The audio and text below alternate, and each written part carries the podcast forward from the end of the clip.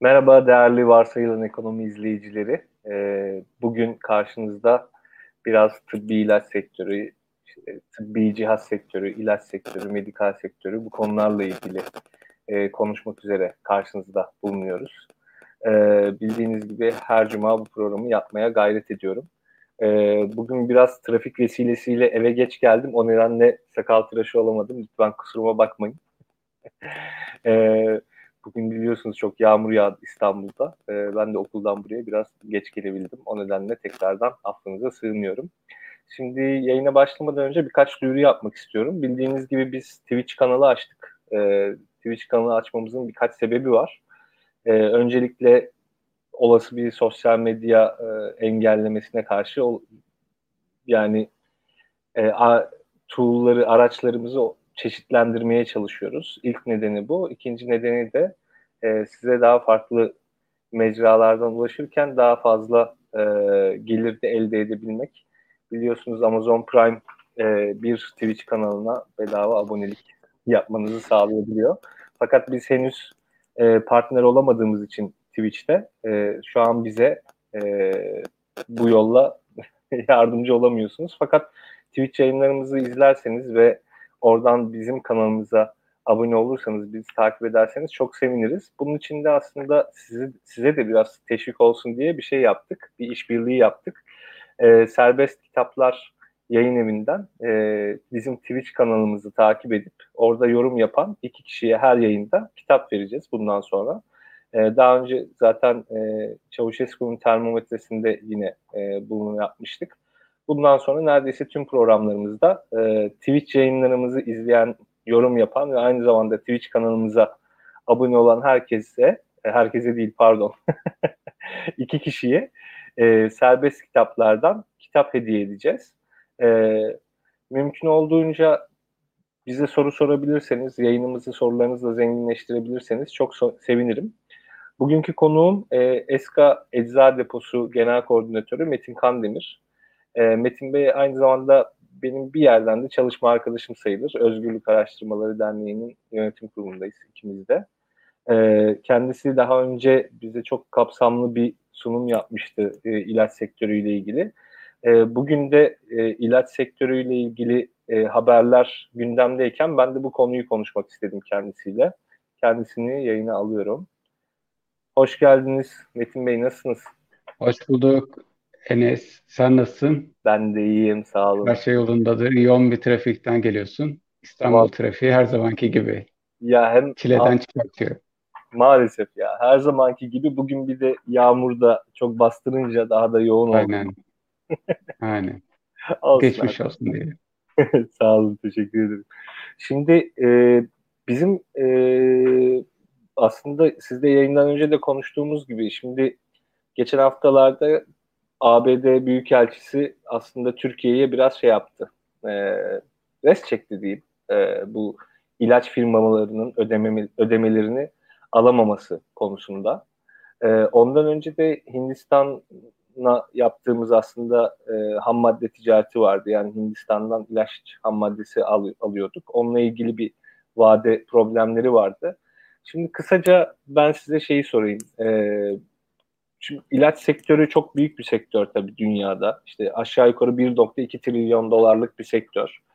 Türkiye ise bunun sadece aslında binde beşi kadar büyüklüğünde bir e, sektör. Yani aslında dünyaya oranladığımızda çok büyük bir sektör değil ama yine de e, büyük bir sektör en nihayetinde. Ve fazla var. E, çok fazla da problem e, yaşanmaya başladı son zamanlarda. Bu e, ABD Büyükelçiliği'nin çektiği resti siz nasıl yorumluyorsunuz? Ve sonrasında bakanın da verdiği cevabı. Evet. Ee, şimdi şöyle bir şey. Ee, Amerika Büyükelçisi'nin e, bir resti oldu. Çünkü toplamda 2.3 milyarlık bir e, borçtan bahsetti. Bu borç ihale yoluyla yapılmış bir borç. Devlet hastanelerinin e, almış olduğu ürünlerin e, borcu oluyor. Toplamda devlet belli bir ihaleyle alır ürünleri. E, Evet. ihaleyle alırken de Arkadan Hı bir ses geliyor dıt dıt diye ama onu kapatabilir miyiz? Ne evet acaba? Tabii hemen bir dakika. hemen kapatıyorum. Canlı yayın aksi. Kapandı değil mi? Şimdi bitti. Kapandı. Evet. Canlı daha iyi. Tamam, Şimdi aslında bu resti e, Amerika Dışişleri Bakanlığı'ndan habersiz çekebileceğini zannetmiyorum. Mutlaka Dışişleri Bakanlığı'nın bir haberi vardır. Çünkü böyle bir rest doğru bir rest değil aslında. E, çünkü dün, tüm dünyaya şu mesajı vermiş oluyor. Biz Türkiye'ye satış yapıyoruz ama Türkiye borcunu ödememekte diretiyor. E, bu bizim açımızdan sadece sağlık sektörü için değil tüm sektörler açısından olumlu bir e, pozisyon olmadı en azından böyle bir e, söylemi hiç gerçekleştirememiş olmamız çok daha iyiydi. Ama ne yazık ki böyle bir ses söylem gerçekleşti. Sağlık Bakanımızın açıklaması ise tam bir pazarlık usulü pazarlık yaparken sektörle böyle bir açıklama etik olmadığı yönündeydi. Şimdi burada e, hem doğru bir yan var hem yanlış bir yan var. Ürünler e, tüm ilaçlar devlet hastaneleri tarafından ihale yoluyla alınır. Bu alınan ilaçlar ise Sağlık Bakanlığı'nın belirlemiş olduğu fiyatlar üzerinden alınır. Bu fiyatlar belirlenen fiyatın üstünde bir fiyat ihaleye atılamaz. Yasak, kanunen yasak.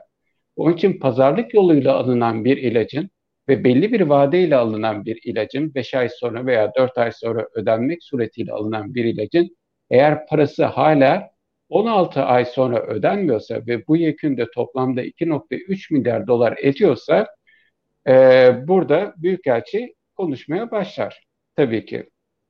Şimdi üstüne bu 2.3 milyar doların artı bir de yerli üreticilerin ihale yoluyla verdiği ürünlerin e, toplam e, ödemesini hem 16 ay sonra yapmayacaksınız hem yaparken de diyeceksiniz ki ben bu ödemeyi yapacağım ama bu ödemeyi Bundan belki 5 ay sonra yapacağım. Artı yaparken de %25 daha iskonto yapacağım. Şimdi hem ihale yoluyla, pazarlık yoluyla aldığınız bir ürün, rekabetçi ortamda aldığınız bir ürün, hem ödeme şartları belli olan ürünler ve ödeme zamanı geldiğinde ödenmemiş ürünler, ee, onu da ertelediğiniz vakit artı üstüne kendiniz %25 daha iskonto yapmak istiyorsunuz. Şimdi bu da sağlık sektöründe ciddi bir e, tsunami yarattı diyebilirim. Bunalım yarattı diyebilirim. Yerli üreticiler nezdinde inanılmaz bir güvensizlik yarattı diyebilirim. Ayrıca yerli üreticilerin bankalardan aldığı krediler e, ve bu kredilerin karşılığını ödeme üzerinde de bir güvensizlik yarattı diyelim. Aslında yüzde altı veya yüzde yirmi beş iskonto yapacakken bunun zincirleme, güvene olan etkisi ve kredileri olan etkisi çok çok daha büyük oldu diye düşünüyorum ve bunun da ileriki e, ileriki dönemlerde alacağımız ürünlerin e, sağlık sektöründe almamız gereken ürünleri al, alamadığımız zaman veya üstüne ekstra daha fazla maliyet bindiği zaman göreceğimizi düşünüyorum. Yani anla, yani kısaca anlatırsak zaten kararlaştırılmış bir fiyat var. Onu ödememekte hali hazırda diretiyor devlet hastaneleri. Peki araştırma hastaneleri onlar da sanırım durum biraz daha farklı. Bir de e, anladığım kadarıyla bir genelge gönderilmiş bugün. Genelgenin kendisini Hı. göremedim ama Dünya Gazetesi içeriğini paylaşmış. E, devlet hastanelerinin e, alacaklılarla telefonda pazarlık yapmasını e, öğütlemişler. Araştırma hastanelerinin ise e, yüzde kırka varan oranlarda iskonto yaptırmasını ve sonra işte bunu kendilerine yani Sağlık Bakanlığı'na bildirip Sağlık Bakanlığı'nın da bu e, şeyi ödemesini, borcu ödemesini öngörüyorlar anladığım kadarıyla. Bugün yine bununla ilgili bir açıklama okudum. E, hı hı. İlaç ve tıbbi cihaz biliminden bir yetkili sanırım o TOB'un o grubunun başkan yardımcısı şey diyordu. Üniversite hastaneleri uzun zamandır zaten borcunu ödemiyor. Nasıl olsa Sağlık Bakanlığı bir şekilde bizi kurtarır diye. E, hali hazırda ödenmeyen borçlara bir de %40'a yakın iskonto istenmesi ve 36 ayda ödemeyi vaat ediyorlarmış. E, bizi bitirir. Yani yerli ilaç yerli ilaç sektörünü bitirir. Yabancılar da 1-2 seneye kaçar gibi bir açıklamasını okudum. Bu durum gerçekleşir Şimdi, mi? Enes e, şöyle bir şey var. Üniversite hastanelerinin ödeme süresi 3 yıla yakın e, 3 yıla e, yakın bir süreyi aşıyor. Yani bugün sattığınız bir ürünün parasını 3 sene sonra alıyorsunuz. Şimdi 100 liraya sattığınız bir ürünü 200 liraya satsanız bile e, sene sonra parayı alacağınız için ayrıca bir sene içerisinde bunun vergisi, gelir vergisi şirket olarak 100 lira kar gösterdiğiniz için yaklaşık %22 bir e, vergi oranı veriyorsunuz e, devlete. Üstüne 3 sene boyunca faiz yükünü e, üstleniyorsunuz. Bu da senelik %20, %30 ve bileşik faiz olarak tekrar %20 olabilir. Yaklaşık %80'lik bir faiz üstleniyorsunuz. E, üstüne operasyon giderleri masrafı üstleniyorsunuz. Üstüne tam alacağınızı alacakken devlet geliyor diyor ki bir de bundan %25 daha feragat et. Yani siz %100'le bile satmış olsanız %150 bir zararla e, çıkıyorsunuz. Şimdi bunun e, doğru olan bir tarafı yok bana göre. E, onun için e, şu anda hemen hemen tüm sektörün e, ürün satmış olan tüm sektör sektörün gerek tıbbi cihaz gerekse ilaçta e, büyük zararlar ettiğini edeceğini düşünüyorum. Ve zincirleme olarak tedarik zincir yöntemine de büyük bir güvensizlik doğduğunu düşünüyorum. Hmm. Yani devlet burada toplamda ödeyeceği miktar 20 milyarken e, bu feragatı e, göstererek toplam kazanacağı para 3 milyarken güven ortamından kaybedeceği paranın en az 10, en az 20 milyara yakın olabileceğini düşünüyorum. E, ve e, yerli üreticilerden de belli bir batık zinciri ol, olacağı için gerek medikalde gerekse e, ilaç pazarında yeni e, firmaların tekrar ortaya çıkması, tekrar ürün sunması, bunların maliyetlerinin de hem istihdam maliyetinin hem e, üretim maliyetinin de daha yüksek olacağını düşünüyorum. Ama ne yazık ki e, bu feragat e, şu anda isteniyor ve gerçekleşiyor gibi görmek lazım.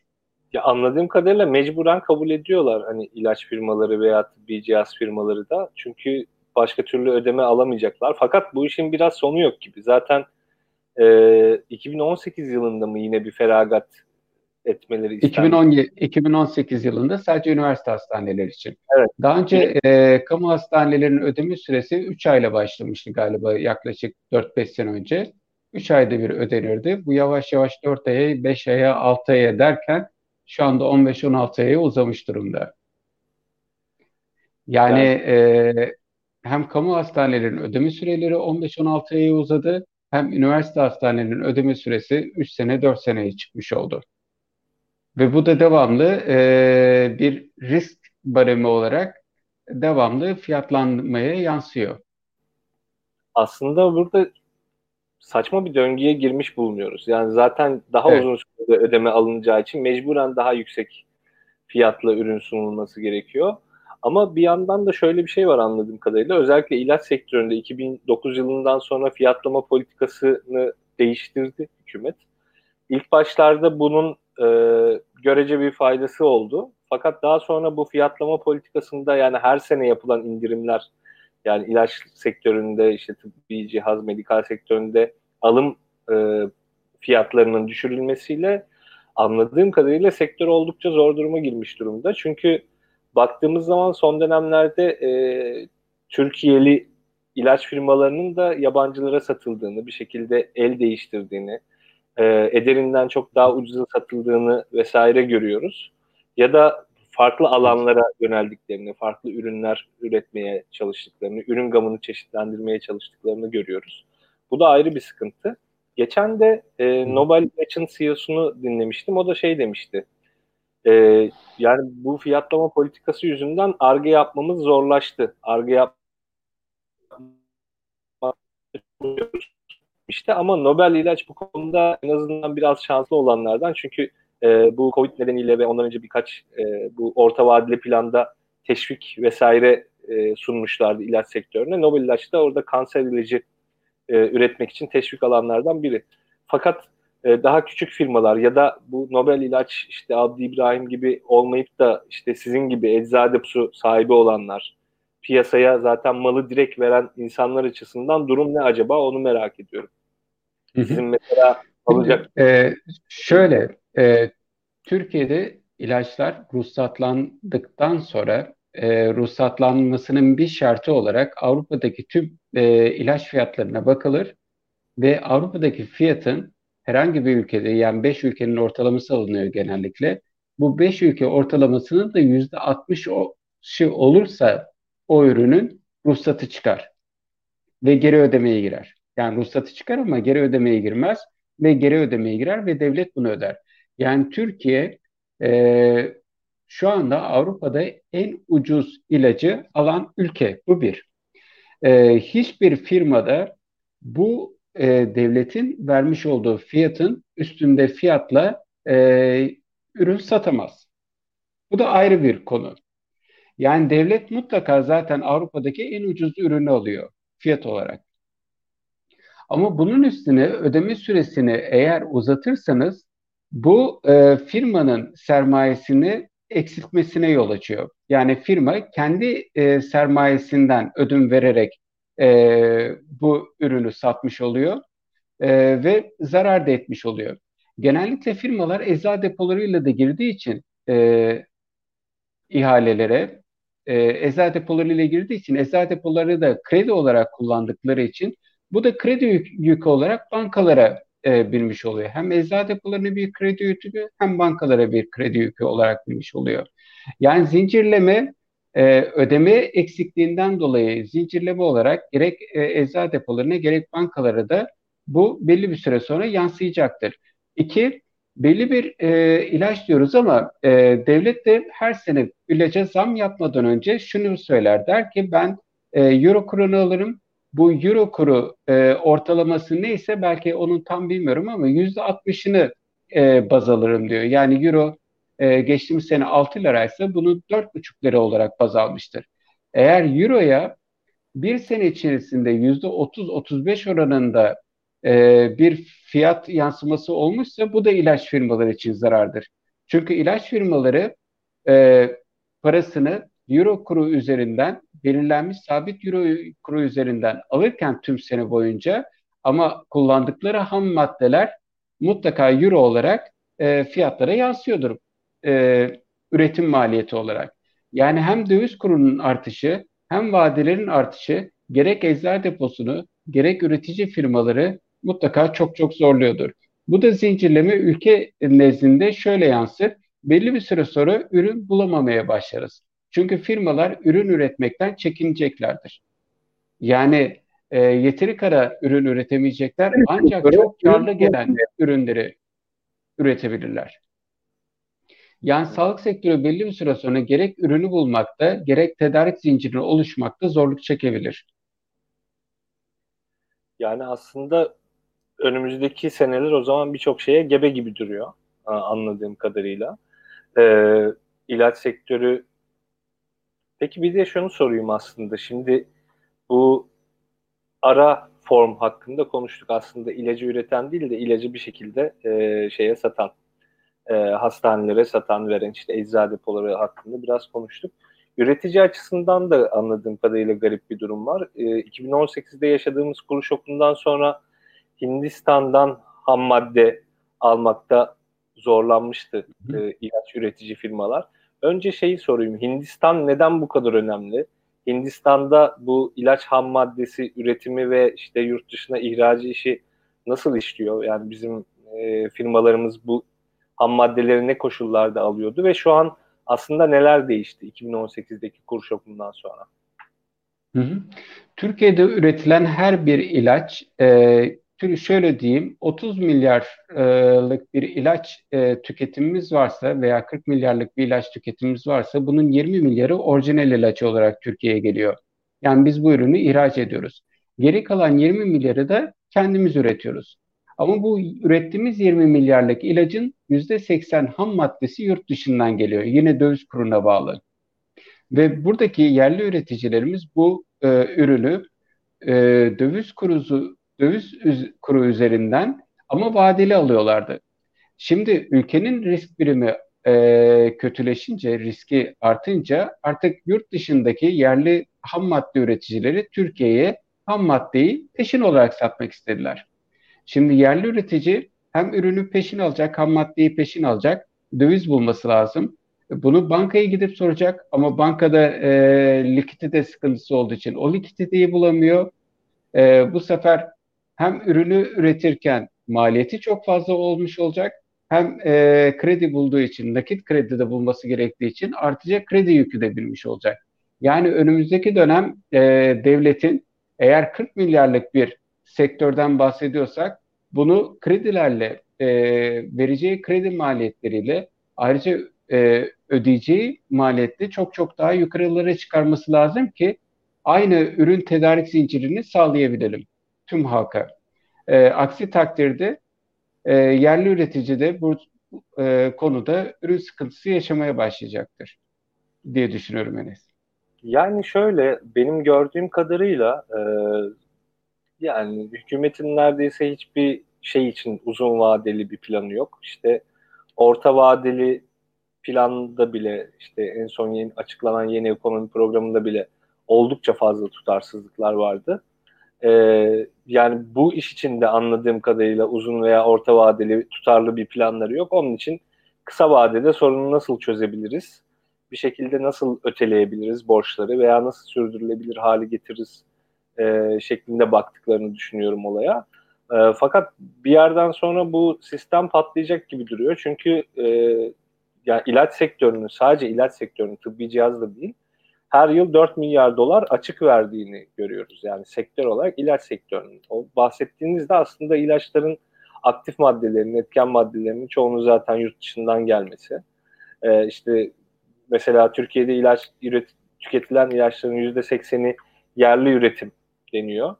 Ama bunlar zaten değer bakımından %80 değil. Değer bakımından ancak %50'si kadarı, kadarı e, Türkiye'de üretiliyor. Bir de onun da %80'i e, zaten ithal maldan oluşuyorsa bu demektir ki aslında bizim yerlilik oranımız aşağı yukarı değer bakımından yüzde on. Yani Türkiye'de üretilen ilaçların Aynen. yani bu ilaç sektörü büyüklüğünün sadece yüzde onu yerli. Geri kalan yüzde doksanı bir şekilde e, bizim dış açığımıza fayda sağlamak üzere yurt dışına gidiyor. Şimdi bundan hı hı. kaçmak mümkün mü? Yani şeyi sormak istiyorum. Şimdi bu 2023 hedefi dediler, orta vadeli plan dediler teşvikler açıkladılar.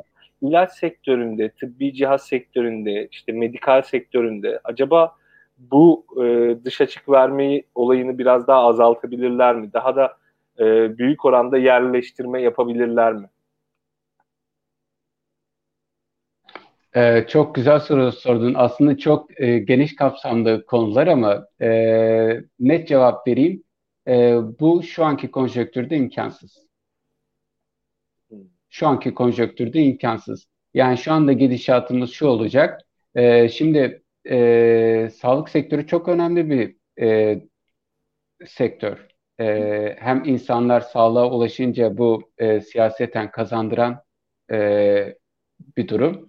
Ama ulaşamadıkları zaman da bu kaybettiren bir durum. Şimdi e, yöneticilerin şu iki e, şeyi e, seçeneği önüne koyması lazım bu sürdürülebilen sürdürülebilir bir durum değil.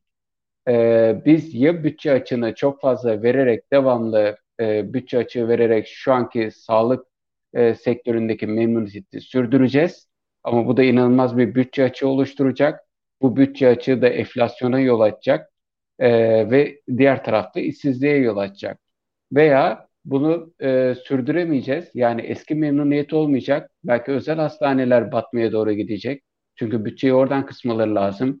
Artık her hastaneye gittiğimizde 10 tane tomografi yerine 5 tane çekilecek veya 2 gün sonrasına randevu yerine 4 ay sonrasına randevu verilecek veya e, 10 defa veya her bir muayene ücretinde 5 lira yerine 20 lira alınacak veya 50 lira alınacak.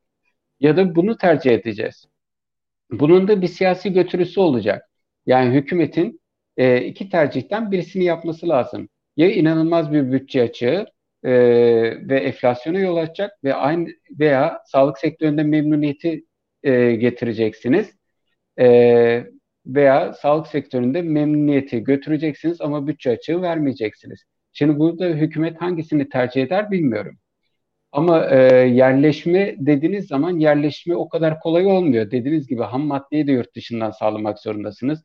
Ayrıca argeyi nereden getireceksiniz? Hadi ham maddeyi getirdiniz ya ARGE teknolojisi bir ilacı bulmak, korona virüsü çıktı. Hala ilaç bulunamadı. Öyle ARGE pat deyince gelmiyor. E, buradaki e, güven ortamını oluşturmanız lazım.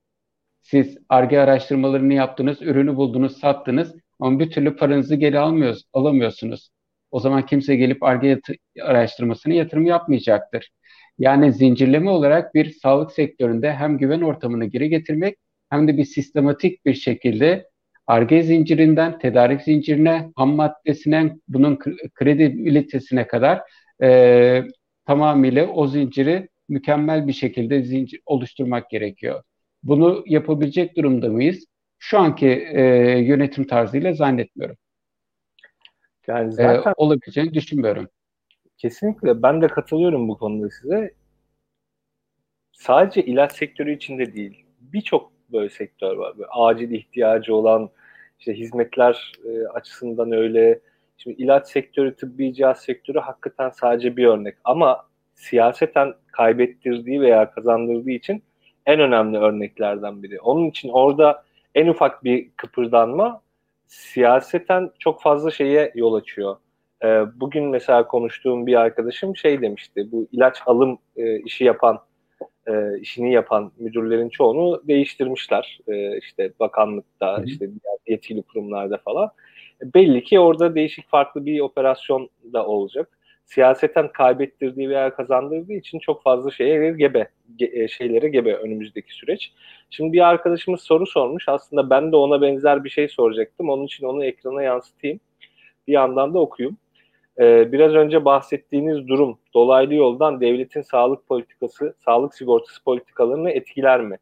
Şimdi soruyu biraz daha açarsak Türkiye'de gerçekten çok geniş tabanlı bir sağlık sigortası sistemi var. Yani genel sağlık hı hı. sigortası e, nedeniyle işte çok cüzi fiyatlara gerçekten kendinizi birçok şeye karşı sigortalatmış oluyorsunuz ve hali hazırda SGK'nın da e, verdiği açık ve bütçeye yarattığı yük nedeniyle artık bu sağlık sigortası politikası da sorgulanır mı? Onu etkiler mi?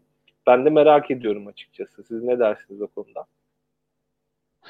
Ee, şimdi sağlık sigortası politikası etkilenir mi? Yüzde yüz etkilenir. Bunun sürdürülebilir olması imkansız. Demin dediğim gibi bunu bir şekilde e, bütçeyi kısmak gerekiyor. Ya özel hastaneleri e, zarara sokma uğruna özel hastaneleri azaltacaksınız. Çünkü özel hastaneler de belli bir e, gider kapsamında. Çünkü onun da devlet belli bir kısmını karşılıyor. Ayrıca ürüne ulaşmada bu kadar da kolaylaş kolay olmayacaktır. Şimdi her gittiğiniz zaman bir röntgeninizi çektirebiliyorsunuz. Artık bu çok imkanlı bir e, duruma gelmeyecektir. Veya muayene ücretinde belli bir muayene ücreti fark alınıyor. Bu 3 liraysa bu 20 liraya çıkacaktır. Yani belli bir memnuniyetsizliğin, memnuniyetsizliğin halka yansımamasına imkan yok. Mutlaka yansıyacaktır. Ha, eğer hükümet bunu halka yansıtmamaya çalışıyorsa bu e, gideri bugün 100 milyardır, yarın bu 150 milyara çıkar, 200 milyara çıkar. Bu 200 milyarlık bütçeyi başka yerden bulmak zorunda. Bunu nereden bulacak? Ya diğer tarafta vergileri arttıracak. Artık hangi vergileri bilmiyorum. Ya gidip domates aldığınızda bunun vergisi artacaktır. Ya da benzin aldığınızda işte 7 liraysa 15 liraya çıkacaktır. Yani buradan gelen gelirlerle veya buradaki memnuniyetsizliklerle e, oluşacak memnuniyetsizliklerle sağlık sektörünü daha bir süre daha memnun edebilirsiniz. Ha bunun hangi yolunu seçer diye sorarsanız onu ben bilemiyorum. Onu yöneticiler bilir. Ama günün sonunda böyle bir ikilime e, mutlaka düşeceklerini düşünüyorum. Kesinlikle. Bu arada benzin örneği vermeniz de gerçekten yani güzel bir tesadüf oldu. Çünkü Türkiye'nin en büyük vergi daireleri bir e, benzin istasyonları Evet. yani çok ciddi laf yapılıyor ikisinden de ve hiçbir şekilde kayıp, kaçak hiçbir şey yok yani gayet yani kaçak akaryakıt dışında. Hiç yani giderek vergilerin kaçak... daha da artacağı bir duruma doğru gidiyoruz gibime geliyor. Toplamda. E şimdi gibi artık hangi vergileri artırırlar bilmiyorum. Bir de şöyle garip bir durum var. Şimdi doktorlar döner sermayelerinin artmasını istiyor. Döner sermayelerinin az buluyorlar. İşte bir yandan insanlar daha iyi sağlık hizmeti, daha hızlı sağlık hizmeti vesaire istiyor. Diğer yandan e, ilaç sektörü, tıbbi cihaz sektörü, medikal sektörü parasını istiyor. Ama bir taraftan da işte aylık 80-100 liraya neyse genel sağlık sigortası yapıp yani tüm insanlara sağlık hizmeti vermeye çalışıyorsunuz. Hakikaten ortaya çıkan durum korkunç yani bunun kesinlikle sürdürülebilirliği yok. Fakat ben şeyi de çok beklemiyorum açıkçası. Şöyle rigid bir hamle mesela genel sağlık sigortasını kaldırdık ya da e, ne bileyim genel sağlık sigortası primini 3 e, katına çıkardık. E, böyle bir hamleyi de çok beklemiyorum. Onun için dediğiniz gibi bu vergilerin artması olayı biraz daha bana mantıklı geliyor.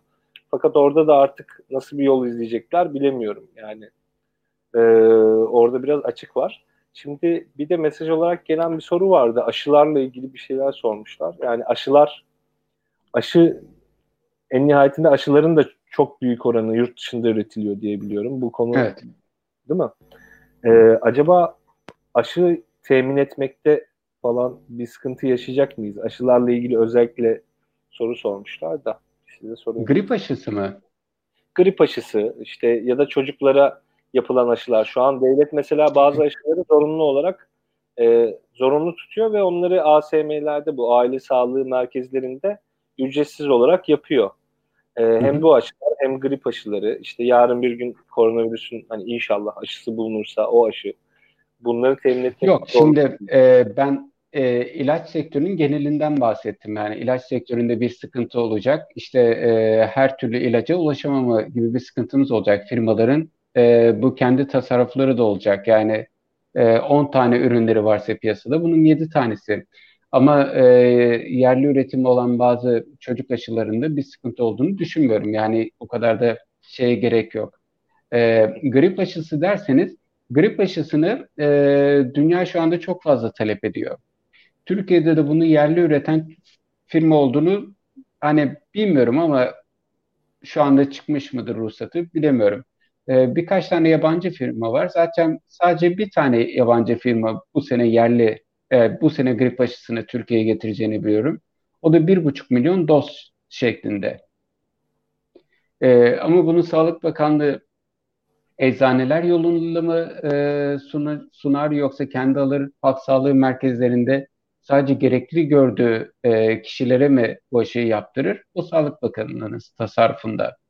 Ama herkese yetecek bir aşı yok tabii ki grip aşısı olarak. Yani herkesin yaptırmasına da gerek yok. Ama e, çocuk aşısı ve diğer aşılarda bir sıkıntı olduğunu düşünmüyorum. Olmayacaktır da. Yani bu sene için en azından. O zaman anladığım kadarıyla bu aşıların ham maddesi biraz daha farklı. Hani biz tabii üretim sürecini şimdi bizi izleyenler ve ben de çok bilmediğim için e, o biraz daha farklı. Onun ham maddesi dediğimiz şey aslında biraz da o hastalığın kendisi olduğu için Onda tabii, galiba tabii, yer tabii, tabii. Değil mi? Onda çünkü tabii. sıkıntı olmuyor. Bir şeyini ithal etmiyoruz aslında. Ama ilaç dediğimiz evet. ham maddesini ithal etmiş bulunuyoruz. Değil mi? Ham maddelerini ithal ediyoruz. Bir de ayrı e, orijinal ilaçlar var. Bir e, jenerik ilaçlar var. Bir de orijinal ilaçlar var. Bu orijinal ilaçlar patenti olan ilaçlar. Yani dünyada başka kimsenin patent hakkına sahip olmadığı sadece bir firma tarafından üretilen ilaçlar ve teknolojik argesi çok yüksek ürünler. Bunları e, olmazsa olmaz ilaçlar ve Türkiye bunları da ithal etmek zorunda. Bunlarda sıkıntı çıkabilir. Bu ürünleri bulmakta. Yani bizde yani, muadil, Türkiye, muadil olarak üretilen ilaçlar da var en nihayetinde ama onlarda tabii. bile zaten ham madde ihra, ithali dolayısıyla sıkıntı çıkma ihtimali var. Hele ki e, diğer orijinal ilaçlar diyebileceğimiz ilaçların anladığım kadarıyla kısa, yani orta vadede en azından belli sıkıntılara gark olacağız gibi duruyor. En başta başlattığınız Amerika Büyükelçiliği'nin açıklaması da bu yöndeydi. Yani orijinal ilaçları getirmekte sıkıntı yaşayabiliriz. Zaten tehdidi de bu yöndeydi. Eğer siz o orijinal ilaçları sağlayamazsınız o zaman kanser e, hastalığında, e, kalp krizi e, gibi rahatsızlıklarda veya e, çok önemli ameliyatlarda böbrek naklidir, akciğer naklidir bunlarda kullanılan veya kan ürünleridir bunlarda kullanılan olmazsa olmaz ürünlere ulaşamadığınız zaman o zaman çok ciddi e, halk sağlığı riskleri ortaya çıkacaktır. Onun için sağlık sektörü çok önemli. Ve onun için yönetenlerin bunun maliyesini de maliye e, tarafına da bakanların böyle bir sektörün ne kadar önemli olduğunu e, iki kez daha düşünmeleri lazım. Yani aslında pazarlık yapılan unsur 1 milyar, 2 milyar, 3 milyar değil.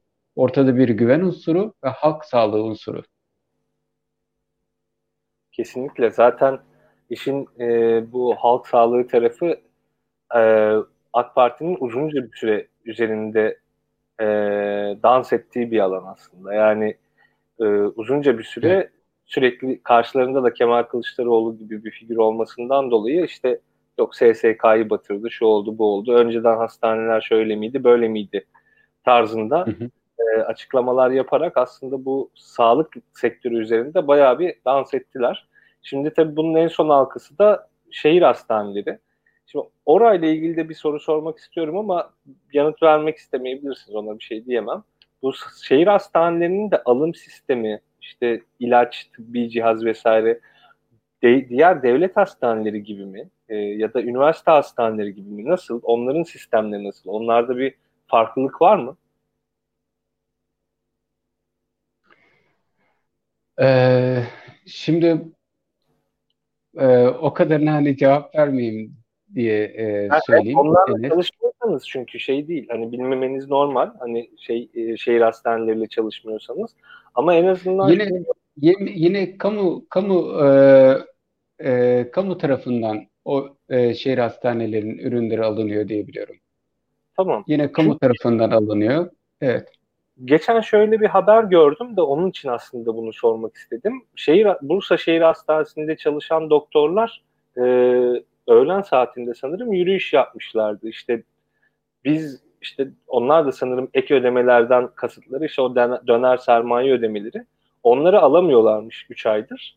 Ee, ve uzunca bir süre daha alamayacakları söylenmiş. Çünkü hastanenin kar etmediği onlara açıklanmış. Şimdi onlar da biz bu hastanenin ortağı değiliz, çalışanıyız. Hani bizi buraya devlet atadı. İşte başka bir yere atasaydı ödeme alacaktık ama buraya atadığı için alamıyoruz gibi bir şey söylüyorlardı. Ben de e, evet. çok da şimdi üzerine düşünmedim ama anladığım kadarıyla orada garip bir durum var. Yani hastanenin kar edip etmemesiyle işte sağ, yani hastanenin kendisinin yani tüm sağlık sisteminin falan da değil.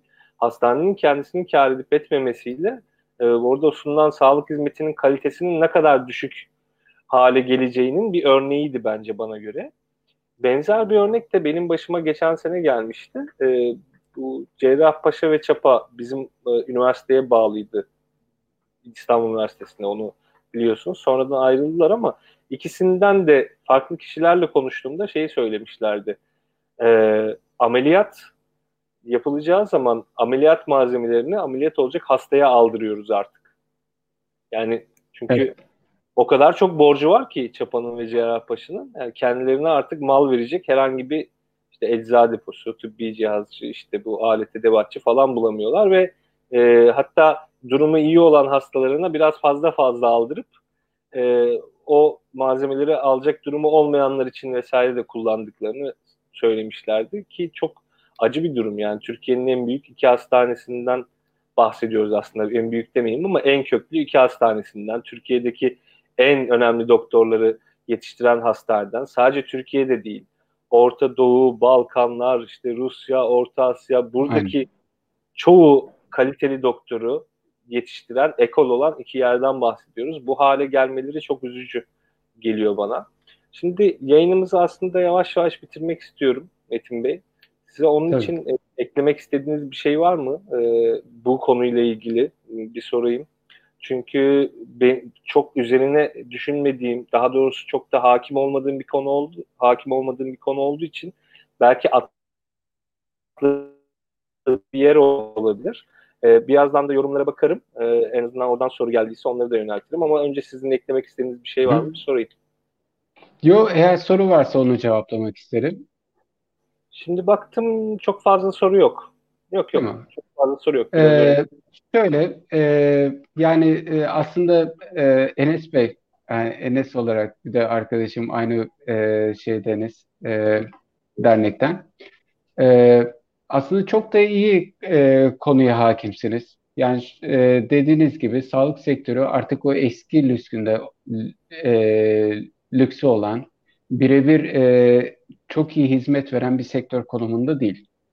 Gerek üreticisinden, gerek ham maddeyi alırken, gerek e, dağıtırken, gerek bunu son kullanıcısına ulaştırırken, gerek bunu geri ödemesinde e, yaparken, gerek bankaların bakış açısıyla artık e, yıldızı parlayan değil, yıldızı sönen bir sektör olarak aslında tanımlayabilirim. Şu anki geçtiğimiz süreçte. Bu yıldızı sönen sektörü tekrar parlatılabilir mi diye bakacak olursak şu anki sistemde zannetmiyorum. Ama parlaması için gerekli altyapı ve gerekli insan kaynağı var mı? Evet var. Parlatılabilir mi? Evet parlatılabilir. Ama ufukta yakın zamandaki bir ufukta parlayacağını düşünüyor muyum? Zannetmiyorum.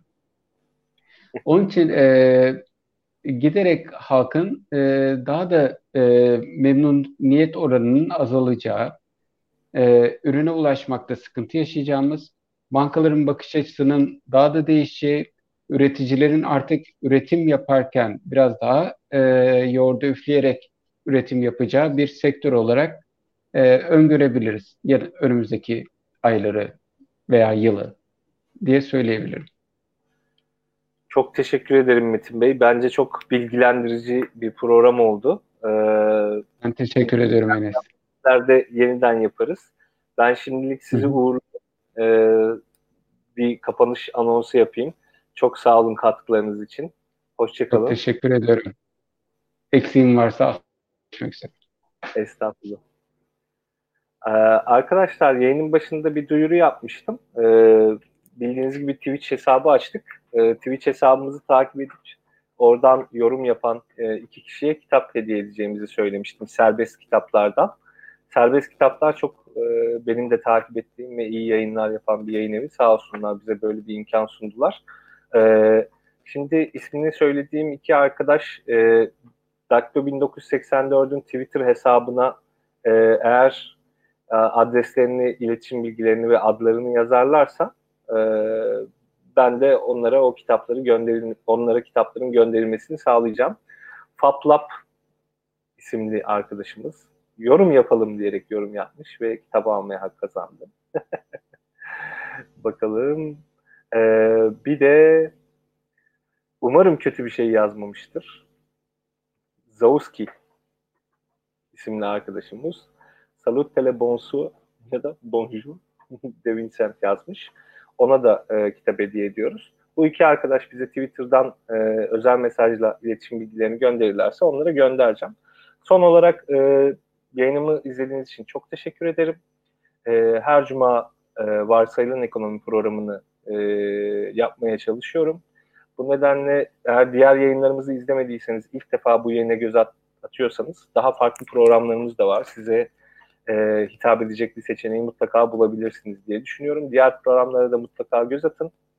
E, ve olabildiğince e, bizi bu yayını paylaşarak ilgisini çekeceğini düşündüğünüz arkadaşlarınıza göndererek e, yayınımızın ve e, Metin Bey'in ve benim fikirlerimin yaygınlaşmasını sağlayabilirseniz çok mutlu olurum. Abone olun, bildirimleri de açmayı unutmayın. E, şimdilik bu kadar. Hoşçakalın.